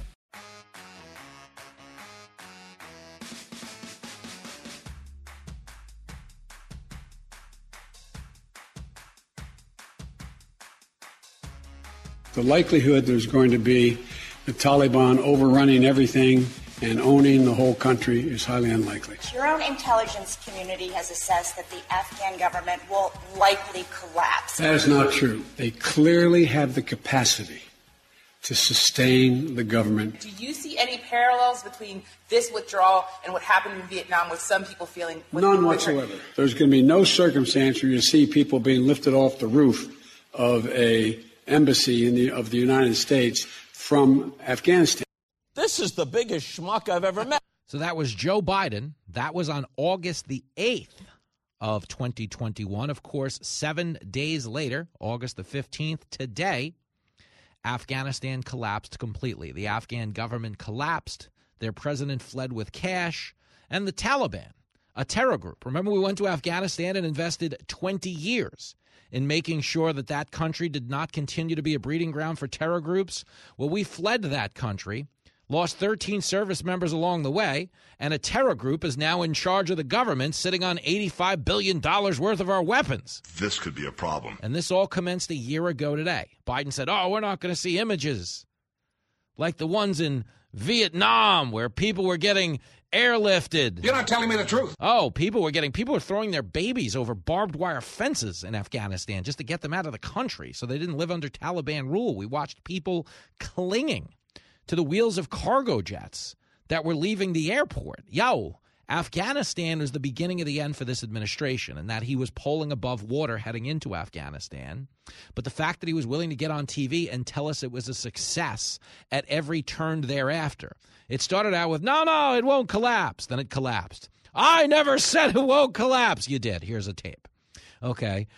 No, no, we're not going to see airlifts. All right, they're getting airlifted. I never said there weren't going to be airlifts. Okay, here's a tape. Finally, he conceded that, yeah, things went sideways, but it was the most successful airlift in American history, with no regard for the fact that we only needed to airlift. Why? Because he took the troops out ahead of the civilians. That's stupid. Use your common sense. Only to have to send some back in. But that's when his credibility just took a dump, and it really never recovered. Um, really quickly, okay, we've got a couple of calls I've been trying to get to. Okay, we have Greg Murphy coming up from North Carolina. Jerome thinks he's figured out Kamala Harris. Jerome, really quick, what's the deal with Kamala? What's going on, Jamie? My man, uh, it's, it's, it's one year since we blew it in Afghanistan. Uh, I'm harping on Biden, but is, has Kamala contributed? What's your theory? My theory on Kamala, I just figured it out when you played that soundbite. Mm-hmm. When she keeps repeating herself and, and falling over her words and everything, kind of like Biden, but that's a different story. I, I think she's an alien. She's come from outer space. And I think she brought COVID with her, because that's about the time she hit the scene, wasn't it? Uh, and that laugh she's got, it's like, you remember Alien when that baby was trying to come out of their bellies? Uh-huh. She's trying to keep it in there. Listen, at, at, at, at the very least, you've got your hands on a halfway decent screenplay that a, a lot of people think might be a, they think it might be a documentary. I know it's I know it's half in jest, but it sounds like it could be based on a true story. It's a wild time I right now. I believe it's a true story. Well, that... listen, if you believe hey, it's... Well, that don't they make sense? Yeah, listen, it's crazy. I mean, I, there's no other way to explain, though, like the way she speaks in phrases in which one has nothing to do with the other. It is kind of right. bizarre. So maybe you are right. I'm going to get one of our detectives on this. Good call, Jerome. Let's do it again. eight eight eight, seven eight eight, nine nine one zero. We got Greg Murphy coming up. He says Kamala's an alien. I can't actually prove that that is true. Uh, but what I do know is that she is a fraud, a phony, a woman without a moral core, a regular two-faced, mealy-mouthed politician who swings with the wind. I do like Judge Jeanine. I just wish she wouldn't hold back so much. But the truth is, Greg Murphy, he is from the third Congressional District in North Carolina, has a lot to say about the Afghan troop withdrawal, and he's not at all happy about this Inflation Reduction Act, and nobody should be because it's crap.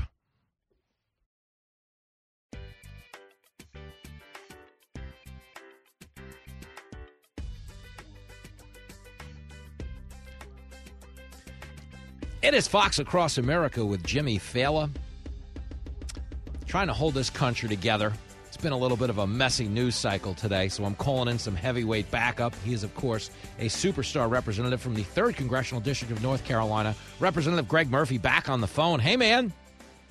Jimmy, how are you, buddy? You know what? Uh, I'm in relatively good spirits considering uh, it's a pretty sloppy racetrack. You know, in horse racing, they say you got to be a mutter. You got to be able to run on a sloppy racetrack to win sometimes. Well, yeah. In talk radio, we haven't had clean turf in like five years. Right, right. It, every day is a muddy day, and we just kind of waddle through it as long as we can put one foot in front of the other and hopefully go in using forward momentum in the right direction. Yeah, you ain't kidding. But I could use maybe some blinders and a, maybe a shot of Lasix. Do you know anybody who can hook me up?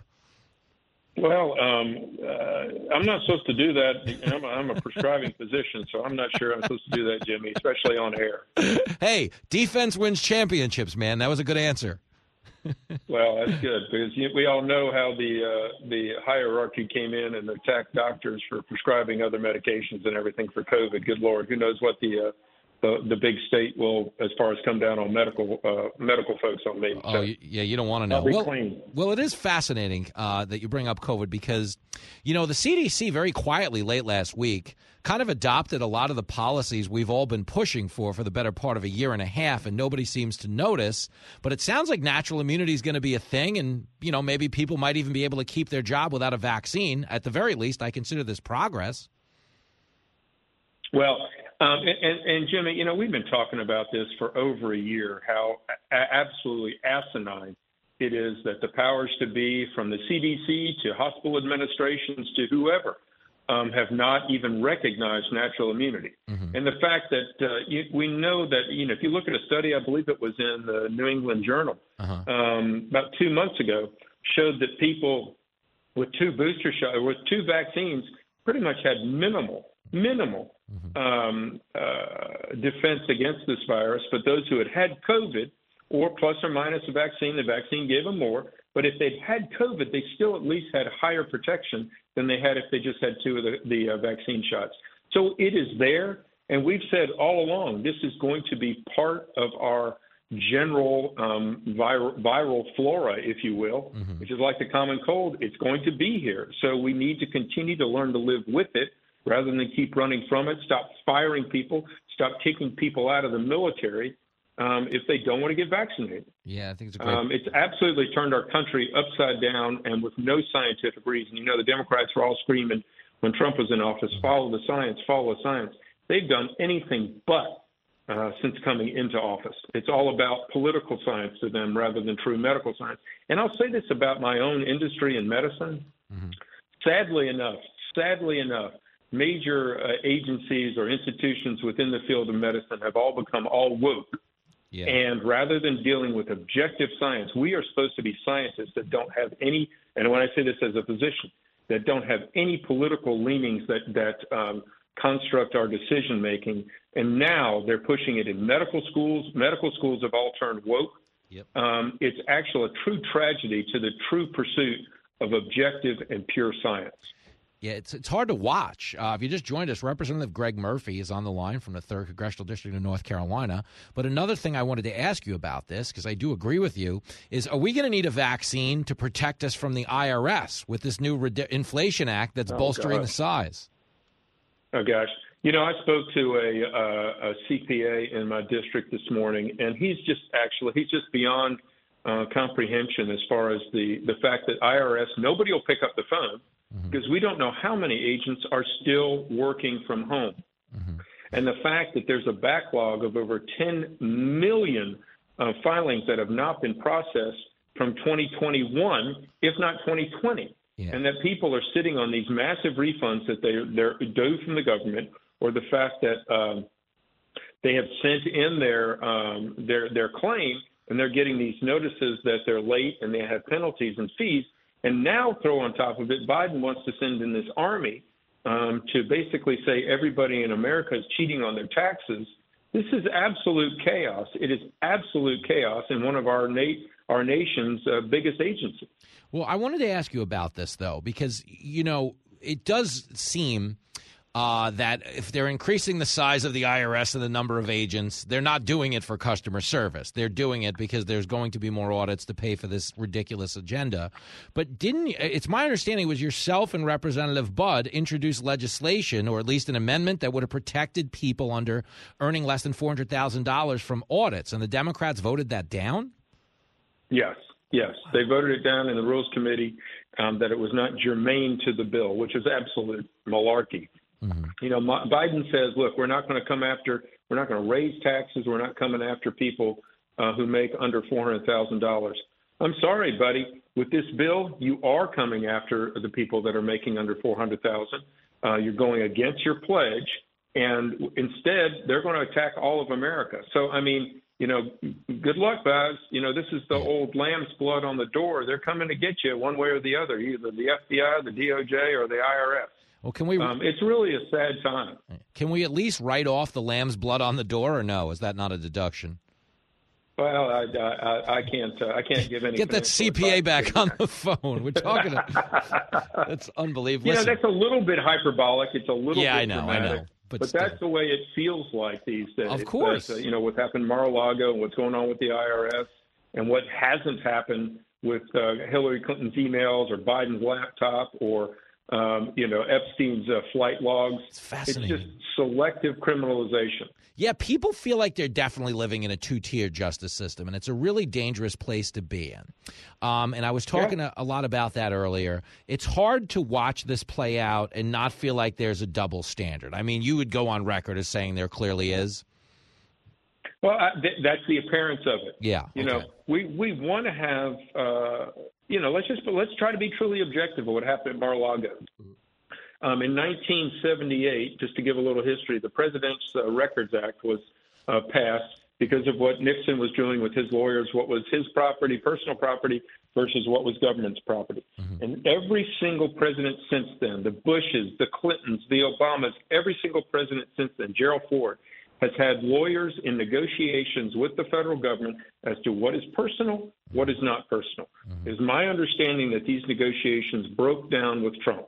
Okay. All right. They broke down. Well, are there avenues to pursue this other than raiding the Mar-a-Lago? Yep. Definitely there are. And just given the climate that you have where you've had Clinton, Hillary Clinton protected to the fullest, Hunter Biden protected to the fullest, it just gives the it gives the perception that justice is not blind now and that they are going after Republican targets and, and turning a blind eye to Democratic ones. Whether it's truly happening or not really is almost not germane at this point. It's giving the optics of what's happening. When when Hunter is not being investigated and he's, you know, freelancing on a on a nice resort beach, yeah. when he should be, uh, you know, either in, in jail or on trial or some, some full investigation. Yeah. It's just hard time for the American public to stand, to swallow. Yeah, it really is. And and they're not really, you know, sadly, I don't feel like they're doing enough to beat back the perception that this is a weaponized Justice Department. And again, as you said, it may play out to be different, okay, but in this moment, the optics do look terrible. But another set of yeah. optics I wanted to bring up is we're sitting here, sadly, on the one-year anniversary of the Afghan troop withdrawal. So obviously those are some of the worst par- foreign policy optics we've ever seen. Um, do you believe that the catastrophic withdrawal from Afghanistan emboldened world leaders like Vladimir Putin and Xi Jinping? Undoubtedly. And, Jimmy, I'll say this, and I've said this many times over the last several months. The Ukrainian war started in Afghanistan. It started in Afghanistan because Vladimir Putin saw how weak, how, how weak Biden was, and that he just turned to his generals and said, all right, guys, dust off the shelves, dust off the invasion plan. We're moving in. I'm sorry. It's what happened. Biden only did that for political expediency and to try to gain a win. He went against his own generals, who should have resigned if they had any uh, yeah. any respect, or they should have resigned in uh, in defiance of that. But you know, we lost thirteen Americans. We lost countless, countless others um, who were our allies, our office, ourselves. We had two Marines, ex-Marines, working full time, uh, former Marines rather, mm-hmm. working full time trying to get families out. And then we, I saw on the news this morning that a brother of one of the uh, uh, those killed, um, one of those Marines killed in Afghanistan, um, committed suicide at the memorial. That's right. So, I, I, and, I, and I, I don't use this lightly, yeah. but there's blood on somebody's hands, um, and it's surely not um, our Marines who are who are doing their faithful job. Yeah, they are, and they were put in an impossible position. And I, I feel like that was the beginning of the end for Biden in terms of whatever credibility he had, because they attempted to sell Afghanistan as a success when it clearly right. contradicted uh, everyone else's eyes. And I do feel like, you know, that was the beginning of the end in terms of credibility. But what I was amazed by, I just wanted to ask you this, is presidents traditionally have a way of distancing themselves from, you know, scandals, controversies, mismanagement, whatever you want to call Afghanistan. They can traditionally fire somebody, and it creates a little di- separation between themselves and the mismanagement. Are you on some level surprised that Biden has never played that card, whether we're talking about the economy, whether we're talking about Afghanistan? And is the fact that nobody got fired, does that really just mean in this day and age nobody wants to admit fault because they're more concerned with the politics than the people? Well, he, he they, you know, he's never taken responsibility, although he did say the buck stops with him with Afghanistan. Mm-hmm. But they just glossed it over. And who is complicit with all of this, Jimmy? Mm-hmm. Who is complicit with the downfall of this country and the and the decay that's happening?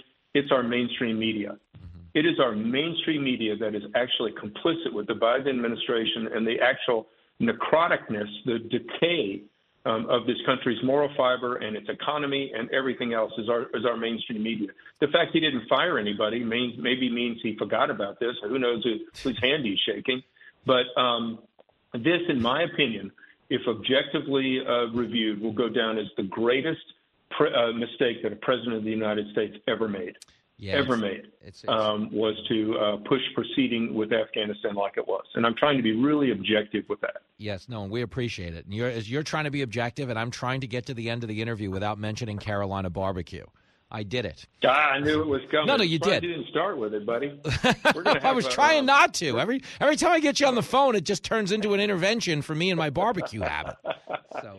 Well, buddy, come on down. The fall is uh, in the in the summer is a great time for barbecue and sweet corn over here in East North Carolina. Come on down. Well, this is the problem. I want to come on down, but the wardrobe department at Fox keeps yelling at me because they got to make bigger sport coats, and I was told uh, they're going to put a shock collar on me if I eat any more barbecue. So we'll work well, this just out. Wear a tent. Just wear a tent. You're good. All right. Well, that's good advice. Let me call them back, and I'll check back in with you. You're the best.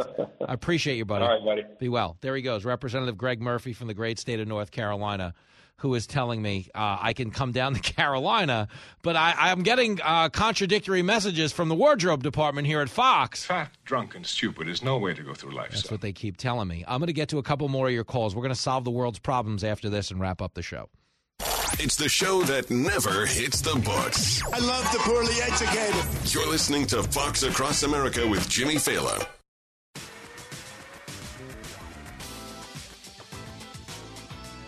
It is Fox Across America with Jimmy Fallon, a man you can see on the T V tonight at eleven o'clock. I will be on Gutfeld on the Fox News channel with our lovable comedy dwarf, Greg Gutfeld.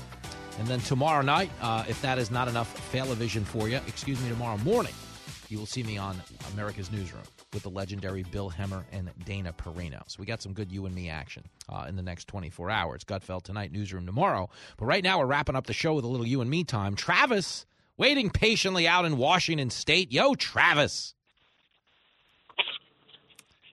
Tra- hey. My man. How you living, hey, champ? Good. How are you? You know, listen, I was muscling through the show. I got a little T V, so I got to suck it in for an hour tonight. I was kind of getting into that mindset. Uh, but then I saw your uh, your message about electric vehicles affecting the farm community. Are you telling me I might not be fat for long because the food supply is going to dwindle? What is your theory here? Yes, sir. So I I'm just confused. Like, how is how are you going to do electric vehicle on something that is supposed to run out run out twelve hours a day? Mm-hmm. Uh I don't know what the answer to that is. The only thing I know is when they get the efficiency to make that electric vehicle run longer, it's going to require more fossil fuels to power it. That's the thing no one ever gets back to, Travis, is what powers, what charges electric cars. And that electricity is coming from coal ninety-nine times out of one hundred. So we're not really making the environment cleaner per se. We're just giving a... you know, it's it's like branding for all intents and purposes. Yeah, so it's just you're you're like trading one thing for the other, and and it's like uh, so you're gonna run an electric tractor one one line eight hours a day, okay, yeah. And then you're gonna have to charge it five hours. Yeah, I don't know how it's gonna work out, man. I don't know. I mean, you know, I really feel for the farmers in this moment, because they're not being shown a lot of consideration. We're not really talking about real things. You know what I mean? It's like the representative who was just on the line was talking about science and how, as a practicing physician, the fact that they're now being told that there aren't biological differences between men and women is the antithesis of science. We're throwing the science out the window to placate a woke initiative that'll actually make it harder to treat people down the road, which is stupid. You know, when it comes to fossil fuels, we're pretending that we can do this without them, you know, and that's why, you know, people like you who are astute uh, are much appreciated. We need to clone you, Travis. Would the world be better if we had more Travises? Probably not. No, probably not. I, I appreciate your honesty. I'm right there with you. Uh, every every time somebody calls in and tells me how great we're doing on the show, I'm like, that's because you don't see me off the air. You know, I can hold it together for three hours a day, but the minute this show ends, Travis, it is a mess. No, Jimmy, I love you because you're you're straight up to the point. You're one hundred percent American. Um, so I just. Uh, Uh, I want somebody to tell me, um, I'm in the farming community, and I want somebody to tell me that something great is happening from this E V community. Mm-hmm.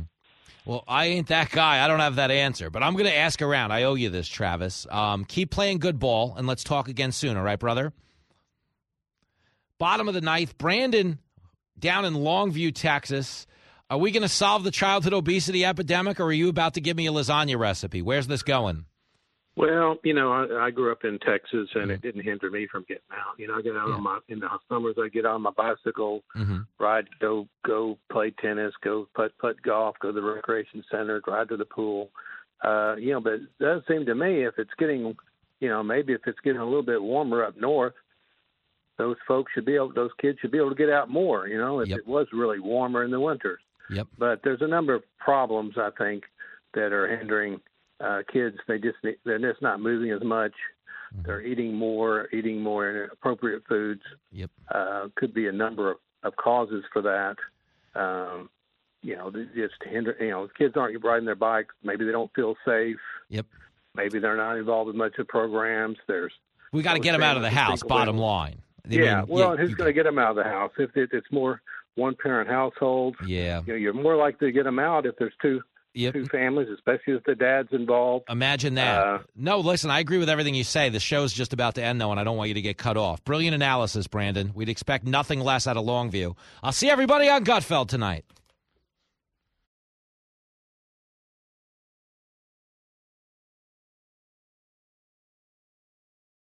Pull up a chair and join me, Rachel Campos Duffy. And me, former U S Congressman Sean Duffy, as we share our perspective on the discussions happening at kitchen tables across America. Download From the Kitchen Table, the Duffys, at fox news podcasts dot com or wherever you download podcasts. Listen to the show ad-free on Fox News Podcast Plus, on Apple Podcasts, Amazon Music with your Prime membership, or subscribe wherever you get your podcasts.